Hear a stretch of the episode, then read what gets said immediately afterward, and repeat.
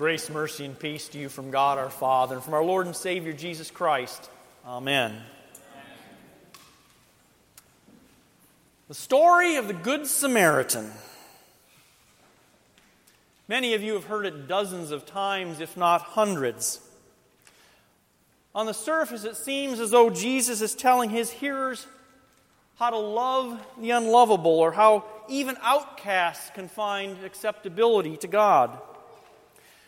That is, there is a tendency to read this text as some sort of a script on how to live a good life. Find somebody who is difficult and then love her or love him. But there's a huge problem with a moralistic reading of this text. It's that the thinking of the go and do likewise with which Jesus concludes this story somehow solves the even bigger problem that we have in our relationship with God. It doesn't. A moralistic reading of the story of the Good Samaritan makes the death of Christ unnecessary because it puts us in the driver's seat for getting right with God. And such a reading cuts the legs right out from under the Christian faith. It reduces life to a simplistic message of pop culture peace and love, peace and love. Well, as nice as that all might sound, slogans do not really change the world. Slogans just make it easier for us to think that we're doing some good because we can go around spreading a shallow message to which many people can agree. So maybe we need to look a little bit deeper and accept the fact that sometimes things are actually hard. This lawyer or religious scribe that comes to Jesus in this text, he knows the Word of God inside and out. When Luke tells us that this lawyer wanted to put Jesus to the test, it means that this guy was just as hostile to Jesus as is Satan, who also put Jesus to the test in the wilderness after his baptism. So, this encounter is not just a simple theological discussion that takes place at a Bible study. No, this guy wants to entrap Jesus as a false teacher of God's Word. And looking back at it as we can from our historical perspective, it's almost comical in a way. This scribe or lawyer thinks of himself as the expert, and he thinks that he's got Jesus on the hot seat and the one being examined. So this lawyer asks, How can I be sure that God will raise me from the dead along with all the righteous? And like any good rabbi, Jesus answers the question with other questions. What does God's word say? And the man gives him a textbook answer. He quotes from the famous passage in Deuteronomy 6 5, the one that is recited every day by devout Jews. And he also includes a quote from Leviticus chapter 19 about loving the person closest to you in the same way that you love yourself. So, love God with all your being, and love your neighbor as yourself. Jesus' response affirms the man's answer. For Jesus quite knows the textbook too. But the religious scribe has not been able to trap Jesus as he'd hoped to do. And so he continues to state his theological position as being the correct answer, and then asks a new question And who is my neighbor? And then Jesus moves from a straightforward interpretation of the text into a story that illustrates that which is far more important. The question then begins to move from who is my neighbor to how does one be a neighbor? Of course, if you want to keep putting yourself in the driver's seat at this point, then Jesus' story will drive you right off a cliff. The most popular preachers in America today are often those who are popular because they can give their people some simple takeaways each week. Maybe a clever and catchy and convenient list of three ways to improve their life in the coming days. It can be a formula for packing in crowds of young people and oftentimes some not so young people who would like to be in their company so that they feel younger too. And a typical sermon might go something like this Now, this lawyer in this lesson, he was a hypocrite. Just like the priest and the Levite were hypocrites. They talked a lot about God, but they didn't do what God wanted them to do. And since none of us wants to be a hypocrite like them, let us think about three things we can do to be better neighbors. First, we'll collect an offering for the local shelter. And if, if you can't give money, maybe you can volunteer some hours at the shelter. Second, if you have anger issues or know someone who's in trouble as a result of anger or violence, we have several support groups you could sign up for or to tell someone about. Please check the schedule of these on our website. And third, in the coming week, be on the lookout for someone who needs your help. And even if you're very busy, consider that God may have put this person in your life to interrupt it. So be a good Samaritan and care enough to get involved. And please pray, Lord, help me to learn how to be a better neighbor like the Good Samaritan. Amen. But here's the strange part that very same sermon could be preached in a church just like ours with a pipe organ and traditional hymns and liturgy and weekly communion, too.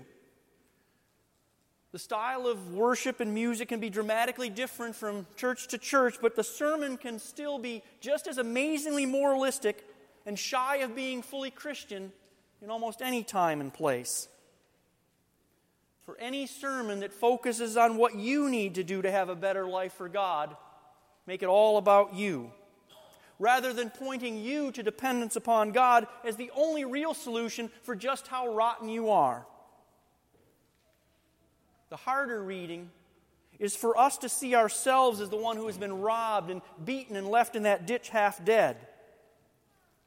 And it's especially hard for men to see themselves as the ones in the story who need to be befriended, to be cared for and provided for, and to be unable to do it for ourselves. In fact, if you scratch beneath the surface just a little bit, I suspect that almost everyone in this room would rather be almost anyone else in the story except the man in the ditch. For we do not want to be beholden to anyone, to be helpless, to be dependent. In fact, we are so antithetical to this idea sometimes that if, if we're given a gift, we are certainly pleased, but we're already thinking about when and how we can reciprocate and return the favor. I'll buy next time, we say, or we should invite you over to our place real soon. And that's why do it yourself religion and shallow spirituality are so popular in the world today. They fit into our quid pro quo ideal, the I'll scratch your back, you scratch mine world. Surely we think if I really put my mind to it, I can be like this Good Samaritan and not like those hypocritical religious people in the story. But it's interesting to note that the verb that Jesus uses to describe the Good Samaritan compassion here in verse 33, that word is used elsewhere throughout the New Testament, but elsewhere it is only used to refer to God's compassion. Jesus' point is that this lawyer, this scribe, does not see himself as being in need of God's mercy and compassion. It's much like what Jesus tells us elsewhere about the two sons in Luke 15. For neither the prodigal son nor his older brother really loves their father. They're both just after what the old man has. And that makes them even more needy and more pathetic sons than either of them would care to admit. How about us? Too often, the confession that we say at the beginning of our divine service isn't taken seriously enough. That's because we make ourselves self obsessed and self possessed. We try to remake the biblical God into one of our own image.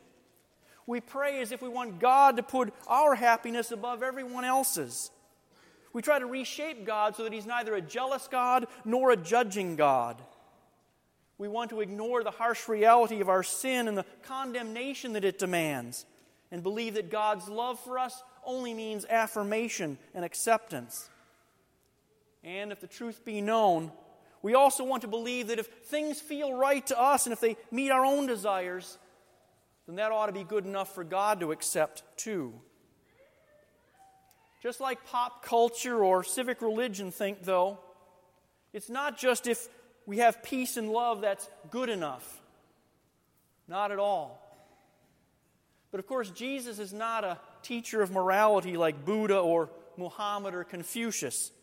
He's not a politician or a social justice advocate either. Jesus is God in human flesh. His death is not just some sort of tragic mistake that we ought to try to get past and forget so that we can have happier thoughts. His death and resurrection are the essence of God's compassion and mercy for sinners like you and like me. We have a down to earth God, one who came down to earth in flesh like ours in order to redeem us, to save us from that unholy trinity of sin, death, and the devil. As Martin Luther puts it, Jesus takes our sin and death and gives us the free gift of his eternal life and a right relationship with God our Father. When we are baptized with water in the name of Father, Son, and Holy Spirit, we are joined into the death and resurrection of God's Son, Jesus. We who were beaten and left for dead by the side of the road by sin, death, and the devil are rescued. We are raised from the dead. We are given the compassionate and the merciful promise of God. And then we find that we, by grace and by grace alone, are made children of God for Christ's sake alone. In this life, we will continue to be caught in the struggle between our old sinful flesh and the new child of the creation God puts into us. We do need God's compassion, and we need it not just once, but we need it continuously, day by day by day. And living in the covenant of our baptism means daily dying to ourselves and daily being raised from the dead with God's Son. We both have and need a loving Savior. Yes, holy baptism begins with a one time washing with water, but it really is an ongoing way of life to continue in us until God calls us home. Every day, a child of God returns to the waters of baptism by renouncing the forces of evil, the devil, and all of his empty promises. Every day, the child of God confesses that God makes us and that God owns us, that he saves us and redeems us, that he forgives us and renews us. As Paul wrote to the churches of Galatia, I have been crucified with Christ. It is no longer I who live, but Christ who lives in me. And the life I live now in the flesh, I live by faith in the Son of God, who loved me and gave himself for me. When we remember that Jesus Christ has rescued each and every one of us from our own Jericho roads, it then isn't our experience or our own doing that creates our concern for others. Rather, we recognize that the Holy Spirit opens our eyes to those around us who are also beaten and left half dead. And they don't even often know it yet, do they? Like the religious scribe, people all around us every day may think of themselves as being really quite okay, just the way they are. They may have convinced themselves that the God that they have made in their own image simply has nothing but affirming things to say about them, no matter what it is they do, no matter what it is they believe. They may think that they are neither in sin nor need rescue from it. They may believe that their faith in a God of their own making is somehow a get out of jail free card, something that glosses over their true need to be rescued from sin, death, and the devil through repentance and through faith in Christ's atoning and bloody sacrifice. Yes, sometimes all we can do to, is to tell other people who we are concerned about that we love them, that we will be there when they need us. But if someone is truly hell bent on messing up his or her own life, we can't really stop them. Yes, sometimes loving interventions work, and sometimes that person just hasn't hit rock bottom yet. Sometimes you just have to let people go down their Jericho road until we realize or they realize that they can't get past it on their own. You see, Luther taught that the gospel is never coercive. You cannot force or argue someone into repenting and believing in the good news of Jesus Christ. All we can do is offer them the means of grace, the declared Word of God, and the sacraments of baptism and Christ's body and blood for the forgiveness of their sins. We can't make people admit that they need a Savior. We cannot force them to cry out for God's compassion and mercy. But remembering our own baptism into the Lord's death and resurrection, and being strengthened and forgiven in the receipt of His body and blood and bread and wine, we do go out into the world as His hands and His feet and His mouths. How will you be a neighbor now that I've rescued you? That was the message and the point of Jesus' story to this scribe. And then Jesus puts that same story into your life by his life, his death, and his resurrection.